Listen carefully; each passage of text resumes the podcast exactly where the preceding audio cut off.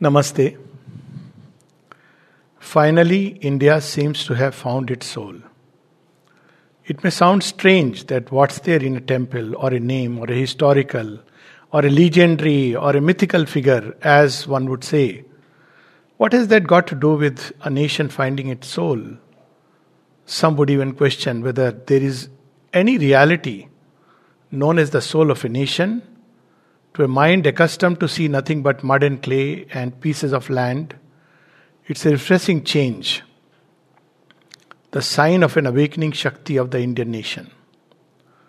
So let's briefly touch upon some of the issues with this great event that is going to take place on the 22nd of January, which is dedicating a temple to Lord Rama in his birthplace in Ayodhya and his prana pratishtha. And we'll touch upon all these issues little by little through a series of questions, but just a little background for many of us who may not be aware.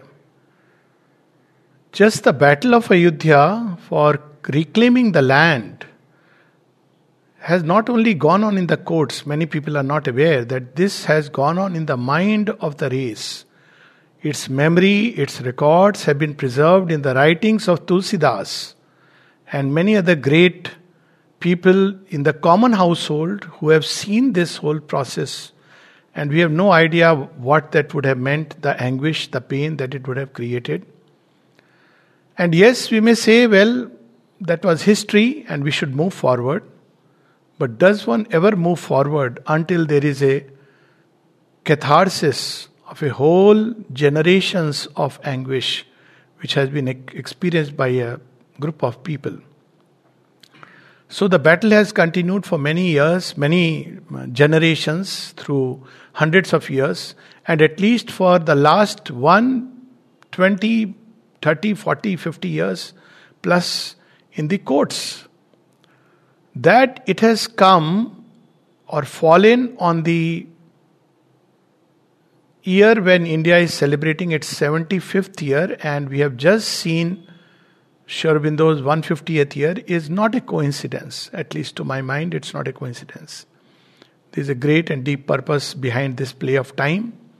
And while people may attribute politics and every other things to the event, the fact is that even politics or all that happens in this universe, all the action and events and the drama and the circumstances that unfold are clearly an indicator of the forces that push us from behind.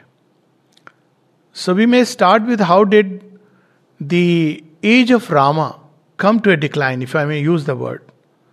So Ram, as we know, is the avatar, the seventh avatar of Vishnu, who comes at the end of the uh, Treta and he ushers the age of Dwapar. And the beauty of this, the, the avatar is that he comes at a point of transition when a beast like humanity, a Rakshasic humanity, an Asuric humanity must evolve into an illumined thinking humanity. And that's when Rama comes, embodies in himself the noblest and highest of the Aryan ideals, which today, I must say, are so difficult let alone cross, so difficult even to arrive at. And I have a feeling that that is one reason why there is so much opposition to Rama. One reason for this opposition could well be that if Rama is remembered again, it sets for us a very high benchmark for humanity to exceed itself. And the Rakshasas, the Asuras within us, I'm not talking of a group of people, but within us would not like to have such an ideal. We would be so much more comfortable to be in our comfort zone of an ideal where, you know, we are living by the so called modern ideas of uh, what is right, what is wrong, uh, reason, and all the rest, and we'll touch upon all these issues one by one. But the awakening of the soul of India to Rama is significant because, actually, in a sense, it is Rama who is the father of this nation. Because before him there is Jambudvip, before him there are small kingdoms, and then it is Rama who crosses all the way thanks to the series of events that unfold in his life, all the way from, literally, we may say, he links up Mithila, which is modern Nepal, somewhere in modern Nepal, all the way to Sri Lanka. And therefore, and sets the highest ideals of Aryan life, Dharma. And therefore, he knits the entire, what today we call as the Indian subcontinent, into Aryavarth. That's when the land of the Aryans is born, which, as we know, that Aryans were not invaders from outside, but the settlers here, those who lived here, grew up here, and they were a type of humanity, an ideal kept in the mind of humanity. And one re- another reason why there is so much resistance to Ram is because it's difficult to acknowledge that at least 10,000, 15,000 years back, that's my calculation, I'm not going into the details of it. There existed in, in India a culture which was so beautiful, so mighty, so civilized, where there is a son who is ready to walk away, renounce his kingdom, not because his father had ordered him. This is not true. That's not how Valmiki Ramayana portrays it. But because his father had promised and Ram comes to know about it. And he does not want his father to have a dharmic dilemma and eventually lose his face because he belongs to a dynasty, uh, the solar dynasty, the Suryavanshis, where whenever you promise something, it must be kept. We have examples of Raja Shivi, of Bhagirath, of Harishchandra, all of them in the same solar dynasty. So just because his father is promised and he knows his dilemma, therefore he walks away, renouncing the kingdom. This is the ideal of Tyag and Tapasya in India and not the subsequent Gandhian principles. Because Tyaga in Rama's view is not Tyag of just kingdom. It's not about Tyag of kingdom. It's not about renunciation of outer life, but the renunciation of lust and greed and anger renunciation of adharma, renunciation of the ego, that is Tyaga. And Ram is the icon who sets the highest benchmark. He is not renouncing a kingdom. He does come and reclaim it. But he is renouncing the egoistic, lustful way that we, which we gra- grab onto kingdoms, to power, that he is renouncing. And that is the beauty of Rama's renunciation. So he is the beacon of uh, Tyag and Tapasya two words um, that have driven the Indian mind for long. So, naturally, the moment the modern mind accepts that there is a truth of Rama that existed in India, it will put to shame many of those who claim that we are a civilized nations. So I don't need to speak more on it. And the kingdom of Ayodhya, which was never conquered.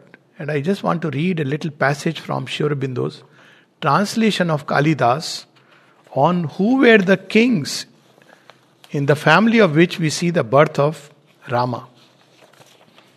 And he has translated from Kalidas' famous Raghuvansh. Sri Aurobindo. They who were perfect from their birth, whose efforts ceased only with success, lords of earth to the ocean's edge, whose chariot's path aspired into the sky.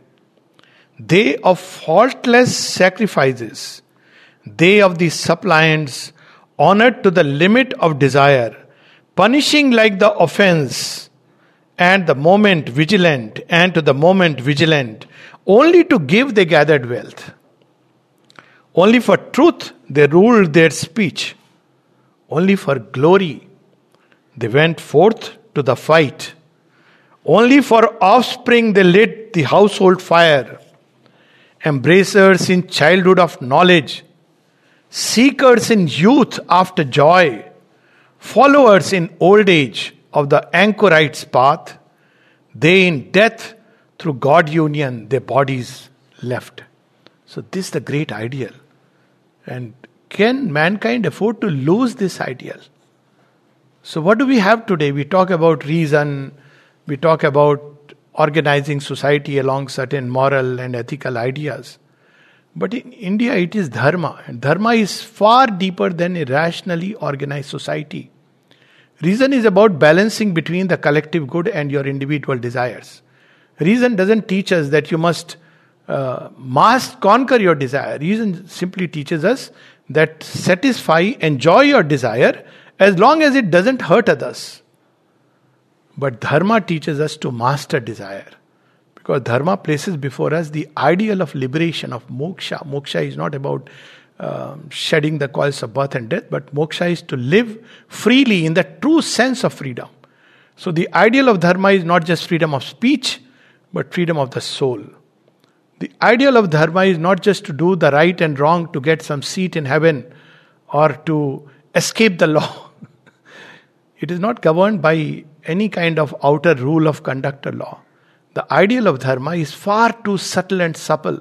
And that's what we see in the life of Rama. That's why it's difficult to understand the life of Rama and Krishna. Why did they did what they did?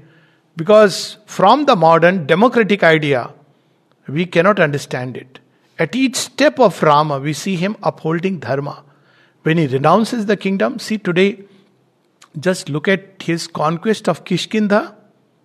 Conquest in the sense that he forms a sandhi, friendship with another friendly kingdom. And then his conquest over Lanka. Now, 100 years back, or 200 years back, 300 years back, we know that people conquered kingdoms.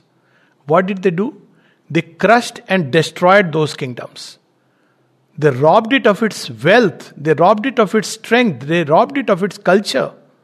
They robbed it of everything that was beautiful in that particular kingdom. What does Rama do? He conquers Kishkinda, gives back the crown to Angad. He conquers Lanka, gives back the crown to Vibhishan, and walks back to back to Ayodhya a free person. If today even a little of it nations can follow, the world would be a far better place. So, this installation of Rama in the temple of Ayodhya is not just a national event. Look at what is happening all around.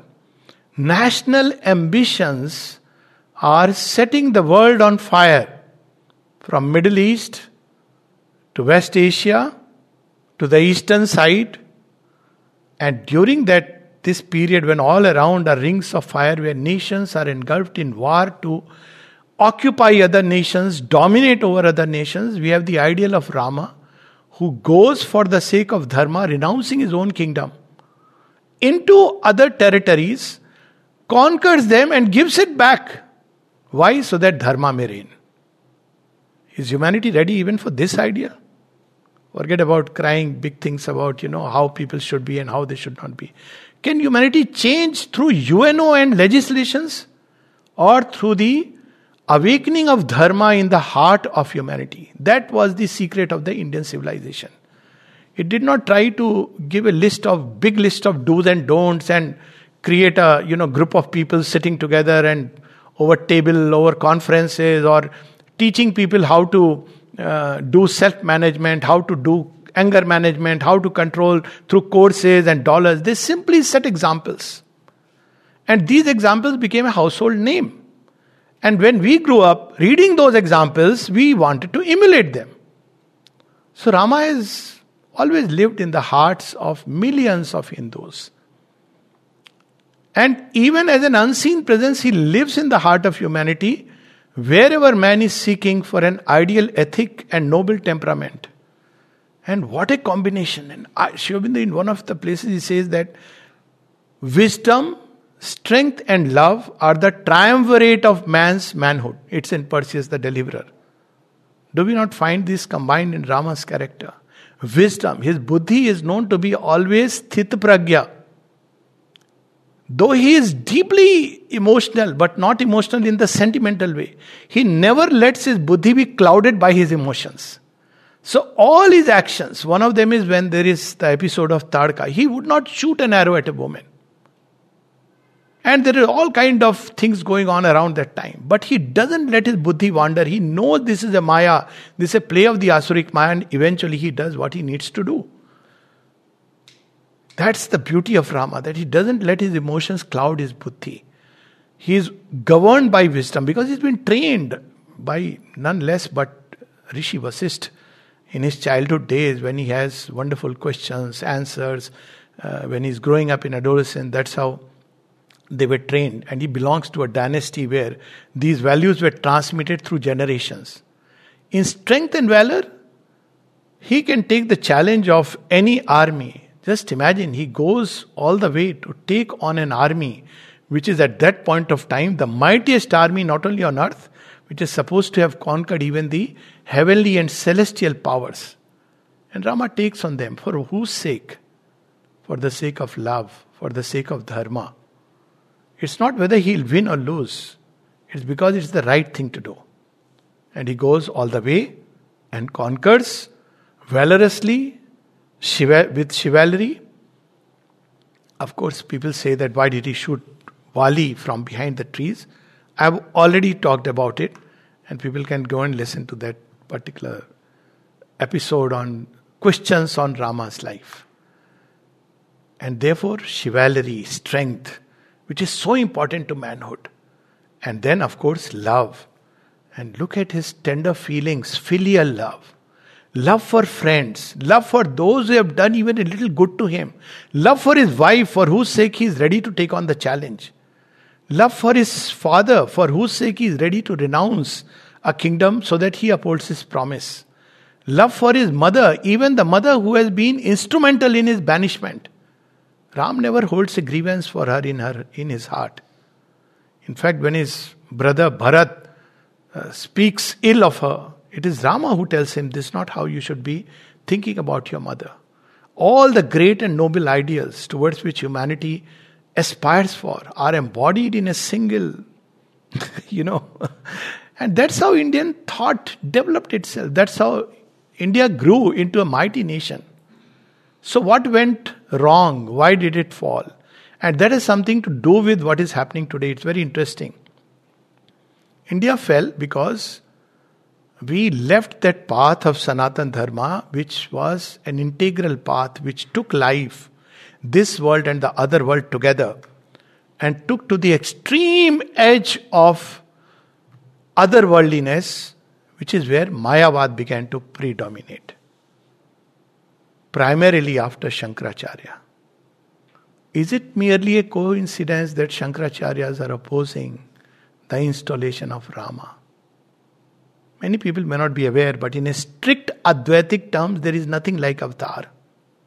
There can be no avatar. God cannot be born in human clay. So it's not just about politics. There would be politics, that's a different matter.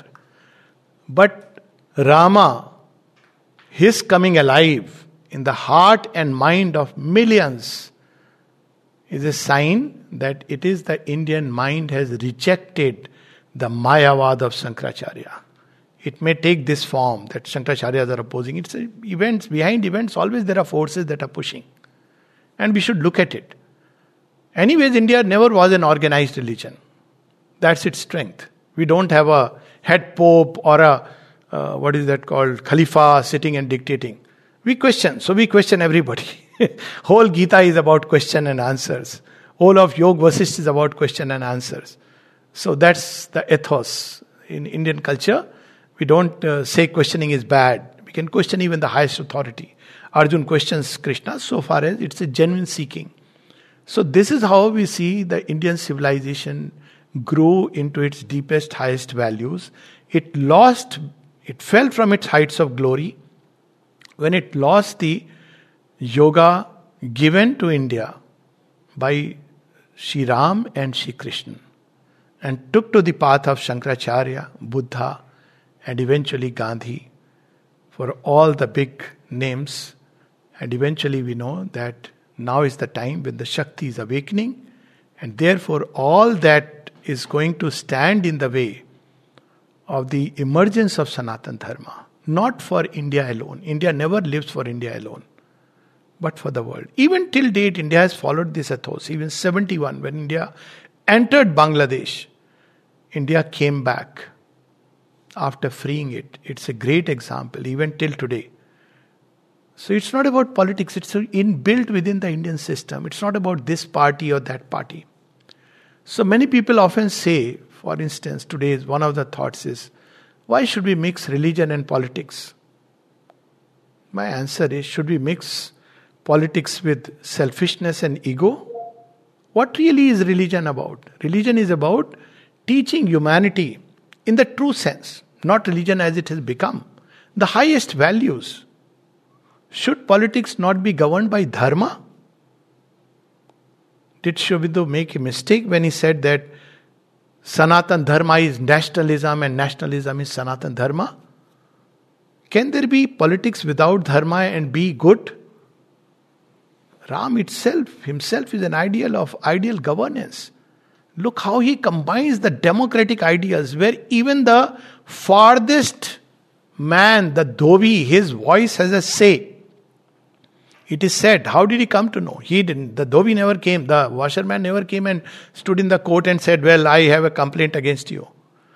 Rama would send regularly his people to listen to the voice of people in the in his kingdom and get back and tell him do they have a grievance with me and my governance that's how ramarajya was established it was a monarchy but a monarchy which combined the democratic ideals.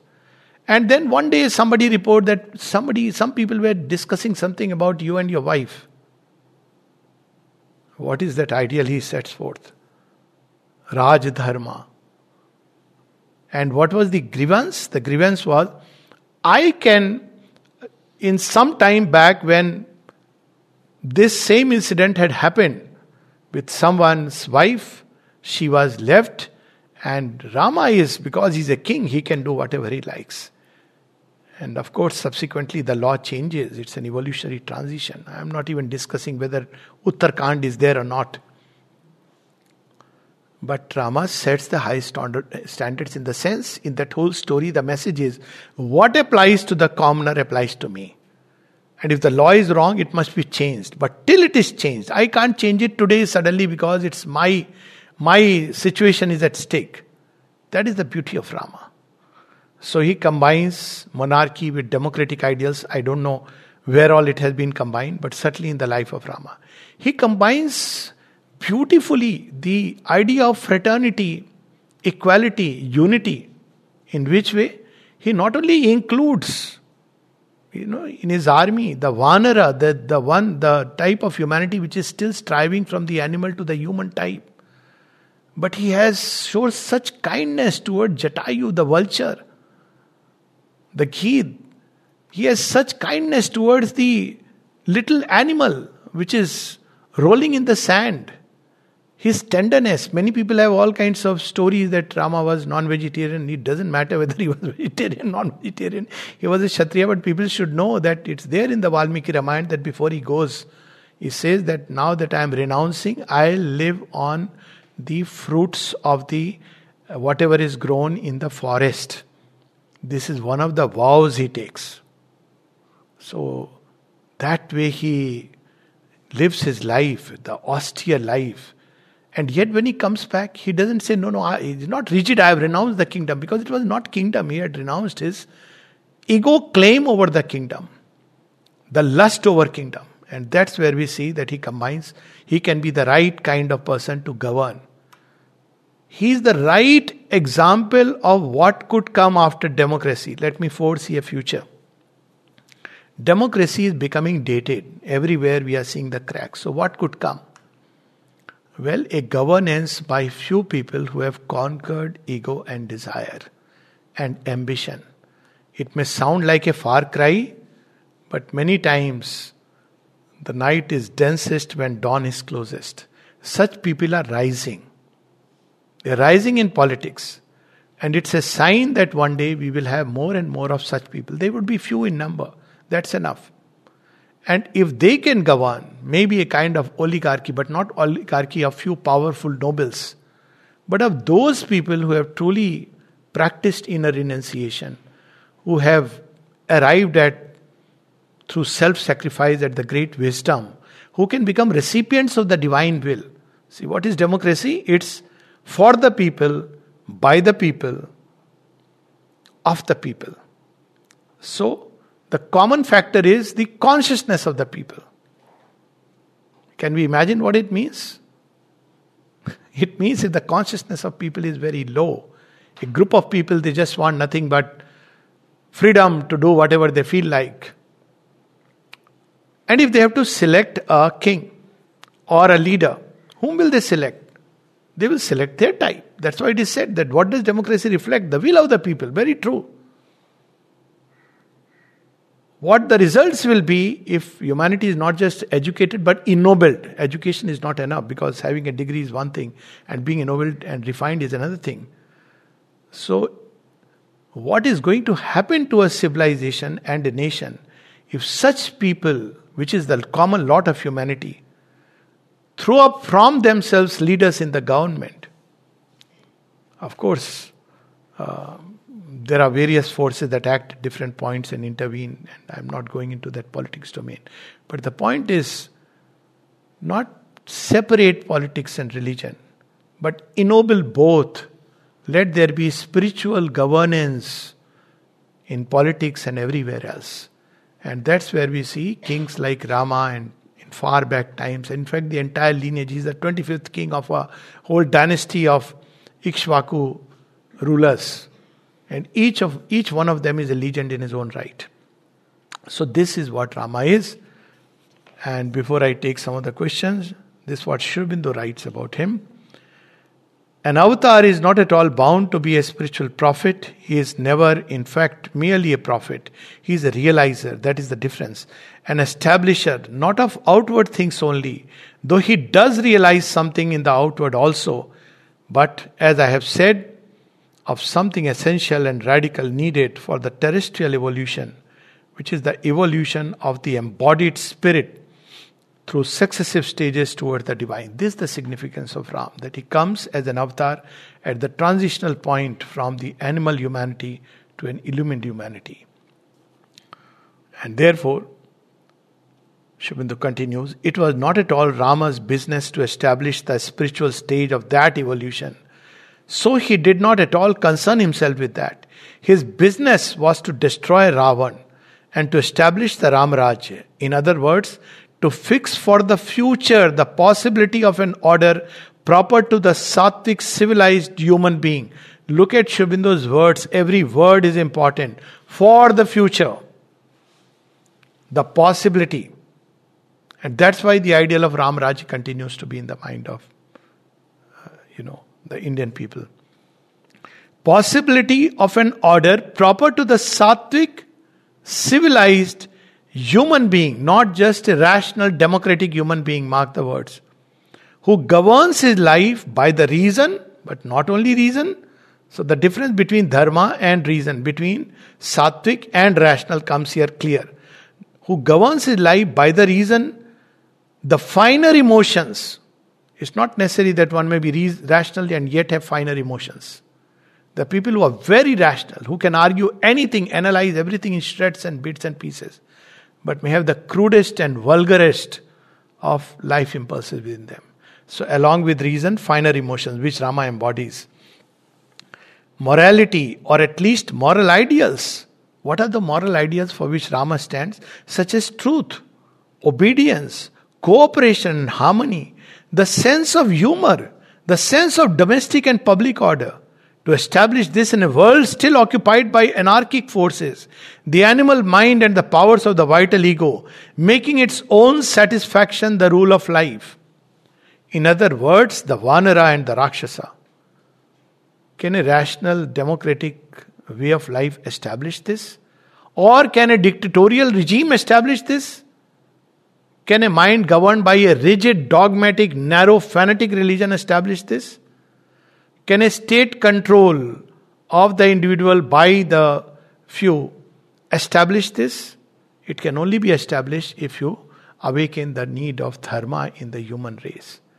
And this can be done either directly if mankind has reached that stage of evolution where it takes to the way of dharma, which is not at all about simple outward code of conduct, or somebody sitting with a carrot and reed through fear and favor.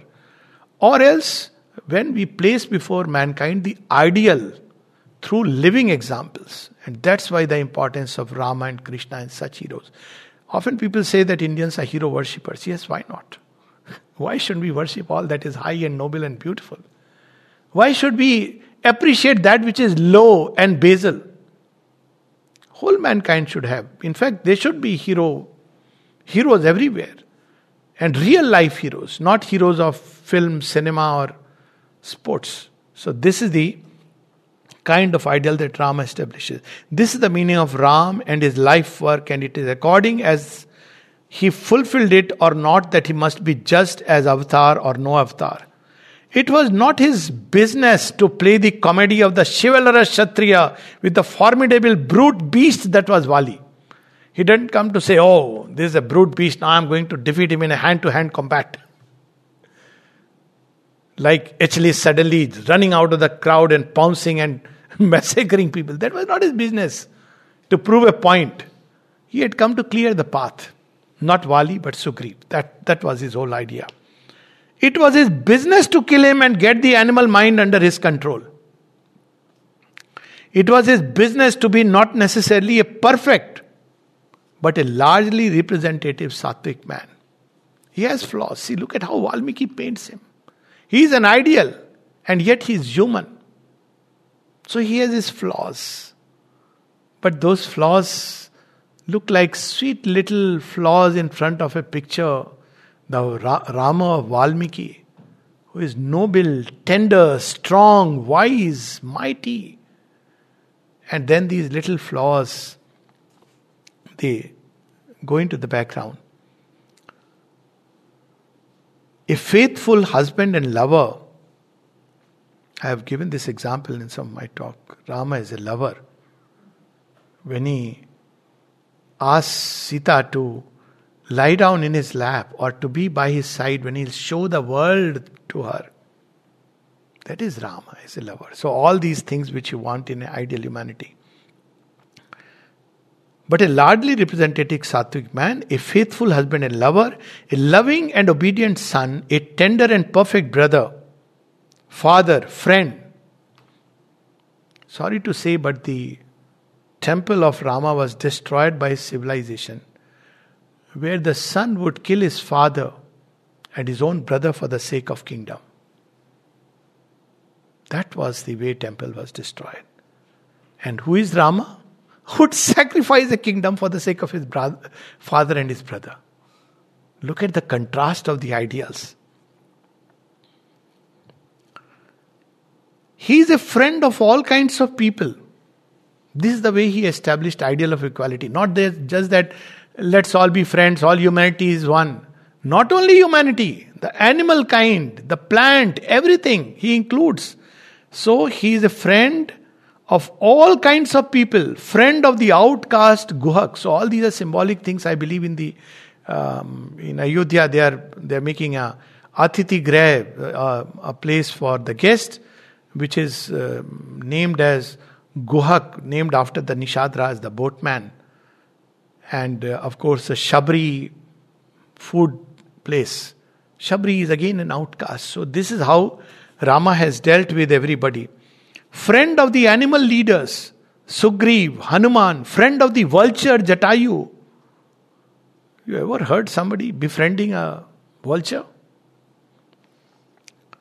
And not only befriending him, giving him a decent burial as to his own family member. To all the animal lovers, life of Rama is an example.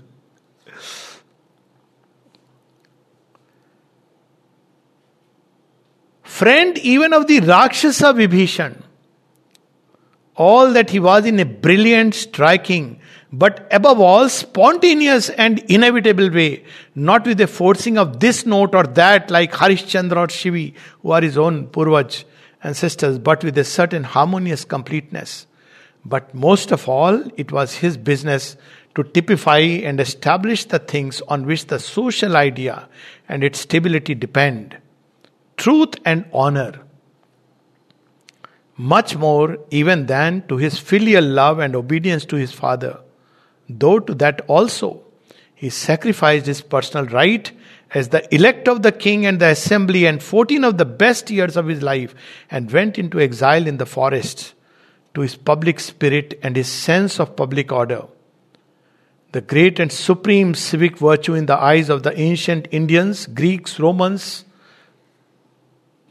people have forgotten it, but in India we still remember it not for the satisfaction of the individual, was the pressing need of human civilization. He sacrificed his own happiness and domestic life and the happiness of Sita. Why? Because of the larger public order. This is Ram, life of sacrifice and renunciation. In that, he was at one with the moral sense of all the antique races, though at variance with the later romantic, individualistic, sentimental morality of the modern man, who can afford to have that less stern morality just because the ancient sacrificed the individual in the order to make the world safe for the spirit of social order. Finally, it was Rama's business to make the world safe for the ideal of the sattvic human being by destroying the sovereignty of Ravana, the Rakshasa menace. All this he did with such a divine afflatus in his personality and action that his figure has been stamped for more than two millenniums on the mind of Indian culture. And what he stood for has dominated the reason and idealizing mind of man in all countries, and in spite of the constant revolt of the human vital, is likely to continue. Look at the future. In spite of the revolt of the human mind, is likely to continue to do so until a greater ideal arises. The greater ideal we know are Sri Krishna and Sri Aurobindo. And you say, in spite of all this, that he was no avatar? So, this is not just an ordinary event, it is an event of deeply symbolic significance. And we should not just uh, look at it with a very narrow band spectrum of eyes of this party, that party. Parties will come and go, but Rama has endured not just parties, he has endured civilized, civilizational's onslaught. So parties will come and go. But Rama will continue and he should continue. He must continue because in Rama is the chance of redemption of an Ahilya, of a Vali, of a Ravana, and not in the modern ideals, the so called liberal, where which makes us a slave to our desires and lusts, and just uses the word liberal. so that's not. Anyways, so I'll take up some of the questions people have sent me myth and reality, in the Bharatiya view, there are several orders of reality. In the Western view, all that is does not belong to the physical world is not a reality. This view is being shaken today by the simple fact that if you watch a television serial, it has an effect upon your nervous system. There's a whole branch called neurocinematics. So, is television a myth? the story or a reality. It is creating reality, it's shaping reality. It's reality of another order. I'm not even discussing whether Rama is a historical figure or not. Of course, he's a historical figure. But there are many things in that where the seer Valmiki, because he's a seer, he has brought in other orders of reality and intertwined with the story so well that they are just neatly knit into it. That's the beauty of Ramayana that he has brought in the otherworldly realities when Ravan is praying to Brahma and you know or doing tapasya and he has all these powers and celestial weapons and you know all these when the vulture is speaking and all these different orders of reality different ways of communication understanding creation and they go so smoothly into the story that we never question that oh how can this be it fits in so it's a package where, and that's how life is. Life is where the other worldly and this worldly meet together. It's not this world and this world and that world and that world. They're knit together, and that's the beauty of one of the beauty of this story. The importance of Rama, we have just said. Ayodhya, of course, we know, on the banks of Saryu River, is the city whose name was derived because it was never conquered. And you know why it was never conquered? We all know Ayodhya, that's how it is known. And why it was never conquered? It was never conquered because the kings of Ayodhya had conquered themselves. This was the ideal of Swarajya and Samrajya. So Ayodhya is not just a city with a name, it's an ideal. If kings conquer themselves, they make their whatever piece of land they are governing be it a small little hamlet or a big land, they make it impenetrable. Self conquest is the key to world conquest. This is the sutra here, Ayodhya. All the kings in that lineage, of course, were known as Saket earlier. And in all these, the seven most important cities in the Indian pantheon, if you see, and always you will see the cities associated with a name or, or a celestial being, because that's how Indian life has been. The otherworldly, this worldly, the celest, the gods, the demons, all the forces, and this material life, they're all knit together. That's the reality of the cosmos and creation. The significance of time, place, name, and form. Often people say, What's in a name? Of course, there is things in a name. That way, one may say, What's in the in a person? What's there in a form? Everything has its significance if you look at Indian thought. Time has its importance. The way Indian thought has studied time. I think even today we don't have that degree of precise calculation as the Indian mind had discovered earlier. Why? Because time is a field for the play of forces. There are times when certain forces are very active. That's how Indian mind has understood events. There are times when certain forces are of a different order are active. So it is said that when Ravan is being born or being conceived, his father, who is a sage himself, tells his mother this boy is going to be nothing but a bundle of lust and greed because he has been conceived at a wrong moment. It's the moment of evening when Shiva takes it stroll across the world and everything is in quietude. It's a meditative hour, not an hour for having conceiving a child. You see, time has its importance. Muhurta. Place.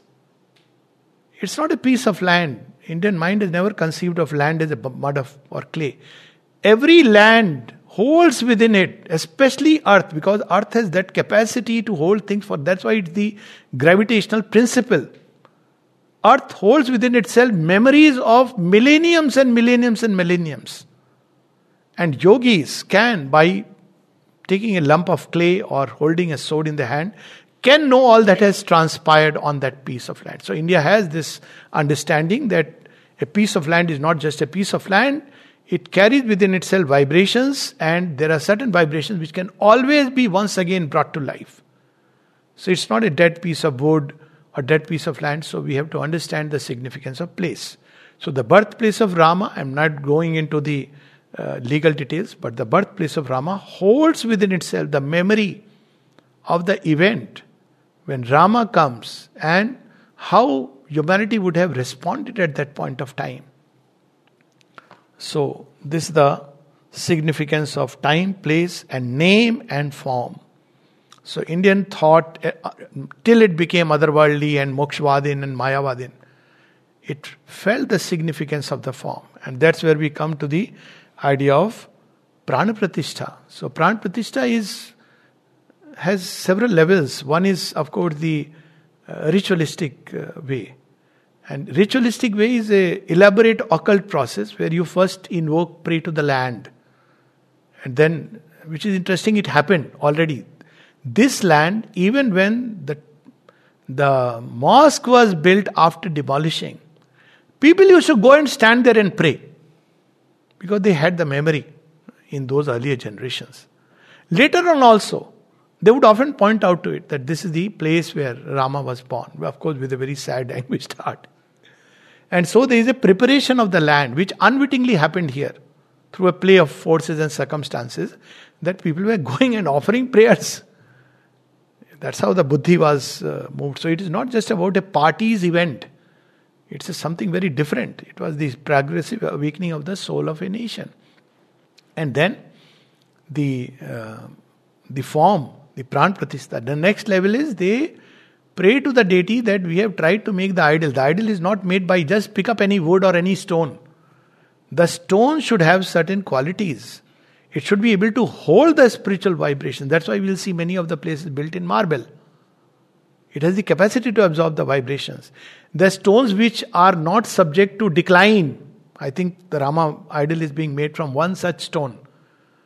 Because it must have some property which reflects the capacity of the or the quality of the divine. What is the quality of the divine? He is Akshat, he is Akshara. So therefore the Stone also, at a material level, must represent that. And then still they pray that we are making this idol, but it cannot be made perfect like you. Please come in, take your seat. So that process goes on for number of days. I think that was going on recently. So it's not just a one time event that they do kirti, arti, and all this. And then there is a special process where they invoke the living presence in that idol. They make it into a living presence. So this was the occult way of doing it. But there are other ways also. A bhakt can, by his feelings, always invoke the deity's presence. How does Rama do prana pratishtha of the Shivling in Rameshwaram? The temple comes much, much, much later. People talk about one of the, you know, Pitha is Rameshwaram. Temple was never built, but Jyotirling is established. Why? Because simply Rama invoked Shiva's presence. Temple is built much later. There was no temple actually. So presence is installed so beautifully in that story. How? By the mere fact that it's Rama with his feelings, with his heart. There are several instances like that where by your Sri Aurobindo's own life, when we see that he goes to he, he sees a uh, image of Mother Kali at Karnali and he sees the world mother. And there is a third level of Pran Pratishtha where if you are a spiritual being, spiritually, we see that in the life of Sri Ramakrishna. How Mother Kali came into his dream and says that you don't have to go anywhere. I am going to come here. And that's how the temple is built by Rani Rasmani. Why? Because Ra- Kali has agreed to come. So just imagine. So there are different levels and ways, but now it is being done because we, not everybody has the bhav and the capacity which makes the living reality, you know, accessible to the worshipper, even in a piece of wood or stone. That's one. And spiritually, a person with a spiritually awakened person, like uh, Swami Vivekananda having darshan of uh, Shiva in Amarnath or of Ma Bhavani in the in the Kheer Bhavani, uh, you know, temple. So that's another level. And of course, these are several ways of Pran Pratishtha. And Maryada Purushottam, that's the beauty of Rama. Why is called Maryada Purushottam? Maryada Purushottam is called because it's easy to be, uh, I'm using a modern, to be non-violent when you are a weak person. It's easy to say, like a rat saying to an elephant, No, no, I today I am not going to uh, gnaw at you with my teeth, though I am mighty. But it's a very different thing when a lion or an elephant simply asks the rat to move out of his way. Rama, with all his strength and might, you know, it's surprising if you compare all the warriors in ancient India, including Arjun, including all others there is nobody who will qualify as half a warrior as Rama, given the celestial weapons that he has. Rishi Vishwamitra has given him. First, he has earned himself, then Rishi Vishwamitra gives him, then Agast Rishi gives him. All these weapons are with him. He doesn't use them. He doesn't use Pashupatastra to decimate Lanka or Ravan. That's why he's Maryada Purushottam. He can dry up the ocean. He doesn't use it. He prays, he asks ocean, please give me way, help me, I have to cross over.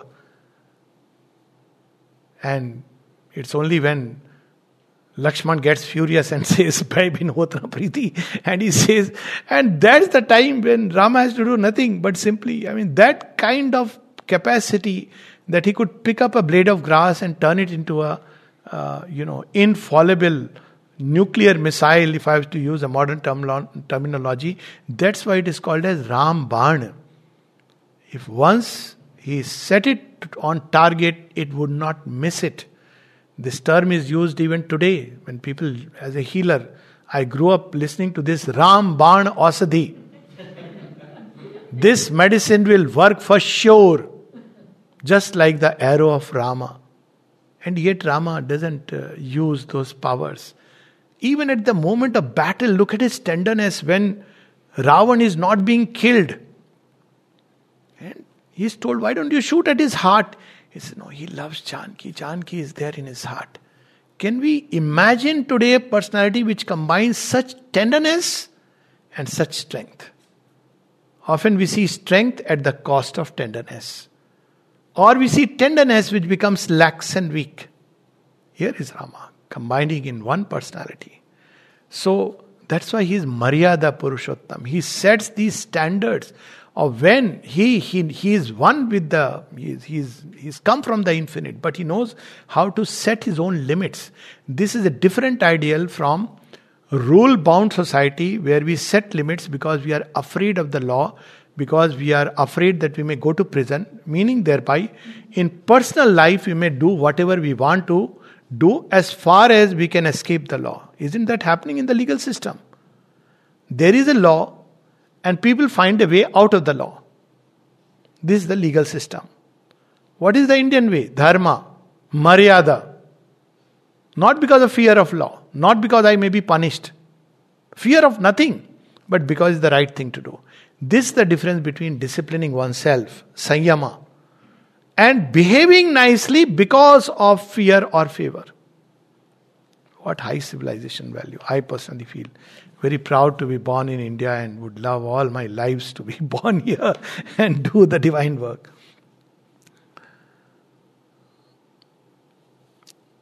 Religion and politics, I've already spoken about it. Secular and religious, another myth. What is secular? Secular is about ultimately what is the aim of both? It is to improve the human condition. What does religion want? Religion, when it is not just turned towards otherworldliness, it's one of the ways. Religion is not just about seeking. See, this idea has come because of a certain religious ideal ideal that we have to only turn towards worshipping God in a temple or seeking Him beyond this life into an otherworldly salvation. Aurobindo uses the word post mortem salvation. But there is the other idea of religion that lead a life which is beautiful, noble, and happy. Won't that improve the human condition? Why create this divide? So, religion, when it is not, does not succumb to fanaticism, narrowness, rigidity, dogma, then it's a beautiful flower of the heart for the blossoming of all that is beautiful in the human being. So, this is how we have to look at this and combine the two rational versus dharmic society, I've already spoken about it. Cultural and spiritual identity of a nation. So, nation is not just a piece of land, Sri Aurobindo spoke about it. Mother India is not a piece of earth. And Mother says that I wish all nations recognize that this is not just a piece of land. Who would fight for a piece of land? I mean, actually, it is so meaningless. It is a Shakti, a power. And it's that which we defend. Certain values we defend. Certain civilization heights of glory that one defends. A way of life that a whole group of humanity has nurtured and nourished and developed. That is what is to be defended against all that opposes it. It's not just about defending a piece of land. And as I said, what kind of values? Values which can still save the world. So it is about the spiritual identity of a nation. Another thing, faith, fervor, frenzy, fury, fanaticism, they are all different words and they should not be mistaken one for the other. I'll just give two examples. One example, uh, that is a real life, what is happening today. Now it's up to us to decide whether it's faith or frenzy or fury of fanaticism. So there is a whole uh, generation after generation of the Suryavanshi lineage of tribes who for the last 500 years have never worn a headgear and never wore slippers because they suffered the humiliation of the demolition of Rama temple. This was their tapasya. They did not lend themselves into a fury and play the victim card and went around killing people when India got freedom. No. They lived a life of tapasya. They are coming for this event. Another sweet little story of a woman, very poor woman. So people were collecting, you know, crowdfunding, not because it's needed, but as a Dhrabiyagya. In India, the dana, the gift is not given only by the rich. Even the poor people contribute. We grew up like that, that when there was a puja, we don't go only to the rich people, but even the next door person or the person who is in a hut would contribute. We will go and they feel happy. Because it's a yagya. It's not that the rich is giving to the poor. that, that ideal is false. So she contributes them. She says, Why are you all uh, coming here? He said, No, no, we are collecting some money for the Rama temple. He said, Oh, I also want to give you something. And she took out 20 rupees note and gave to them. They, they saw her condition and they said, No, no, no, Amma, you leave it. We don't uh, uh, want from you. She Said, No, no, no, I want to give. So then they said, Okay, we are giving receipt only for 10 rupees. So they didn't want her to, you know, they saw her uh, situation. And she said, No, uh, you take 20, you give me the receipt, one receipt, only 10 rupee receipt. So give one for me and one for my dead son. I want to give it in his name. It is still there in India. She's a poor woman, but not a helpless woman. Sita is not Abla. She is an empowered woman who can find her way. Even without Rama, she is the eternal feminine. That is Sita. That is the great ideal of the eternal. She is empowered, not because she is, you know, uh, marrying Ravan because it's convenient now. That's what the lure is given. She is the feminine who continues to love Rama and nurtures two children, brings them up into beautiful boys who are never, even for a moment, feel embittered against their father. That is the strength of Sita. I think without Sita, Rama is incomplete. That's why we have grown up on the culture of Sita Ram, Sita Ram. We, we don't say Rama without Sita, Sita Ram. So, uh, so this is faith. It's about awakening the faith of a nation. Yes, wherever faith awakens in a mass, some fervor will be there. But fury is different. Fury is dangerous. Fury is a mob-like mind where people start, uh, you know, um, attacking some other group of uh, religion. Uh, India so far has never done that, regardless of whatever people may say. We have defended Hindus have defended, they have fought back, but they have not been the ones who have gone and tried to destroy. It's not inbuilt. Defending, yes, but not. Uh, so it's not frenzy and fury. It's not fanaticism. Fanaticism is impossible to the Hindu mind because we have Rama, we have Krishna, we have Shiva, we have saints, sages. And we know we are going to have a mosque in five kilometers. No Hindu is objecting. He's saying it's cool. We are not going to say that no, you shouldn't have. It's fine. You, all that people wanted is give that land. How can there be fanaticism is just impossible to the Hindu mind because simply because it has um, grown up on the sap of Sanatan Dharma, which is truly speaking the widest and the deepest and the profoundest and the highest possible worldview. And lastly, before I close, people don't understand. There was recently this thing we should rather build hospitals and what is that? Some place, schools and uh, what is called? Occup- uh, employment opportunities, build factories. This is the Western model we have not grown up in a village, we don't know what is Sanatan economics. I have grown up. So I know this. How so many festivals sustain the entire economy of a nation. Now people are saying that thanks to this, some thousand crore business has come. Simply because, see, when you have an event, there will be idols, there will be laddu, there will be festivity, there will be celebration. So you are actually, it's not about just utilitarian approach where you make, give employment by building a factory, you make a commodity, market product, advertise it, uh, put cost 10 times the more, exploit the worker. Is that economics? And this economics is full of joy. On, on Deepavali, for instance, we had those uh, crafts people who were making different types of, you know, handmade uh, diyas. And it was such a joy to pick up different types and different models. So there was art in it, there was joy in those who were making it.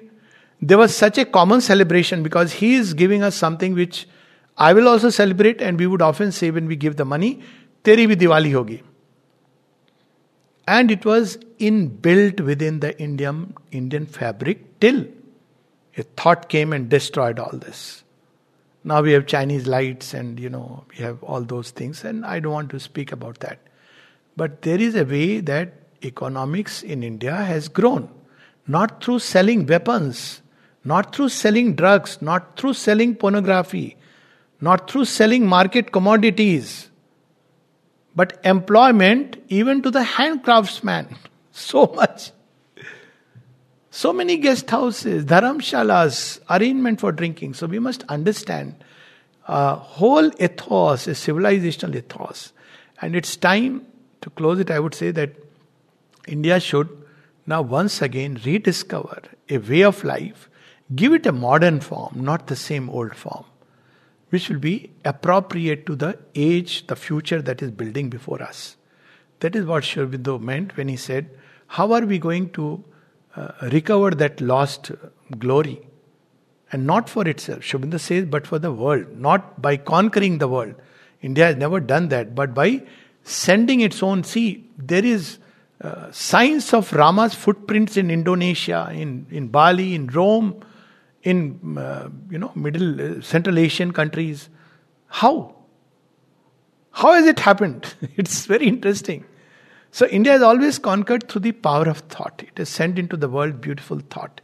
So it's time that we once again recover that kind of thought. And Sri Aurobindo reminds us he says it's god's will that we should be ourselves.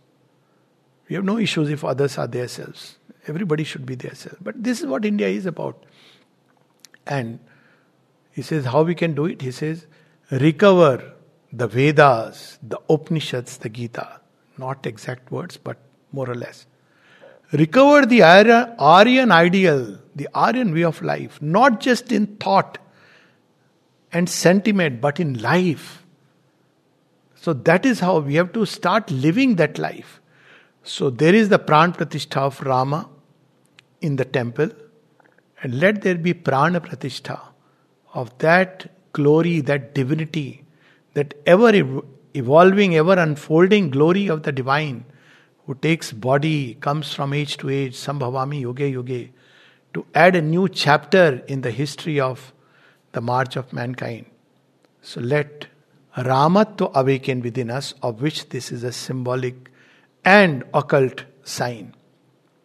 Let us live the great Aryan ideals and set an example of what it is to be a dharmic civilization and a dharmic society, not just for ourselves, but for the good of the world.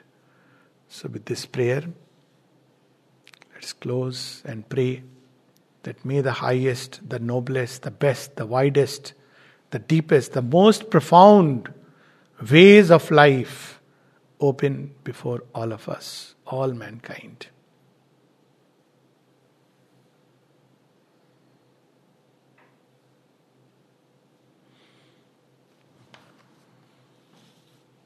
One last word before I close. Rama has come. Is Ramarajya, the ideal age of mankind, far behind? Ma.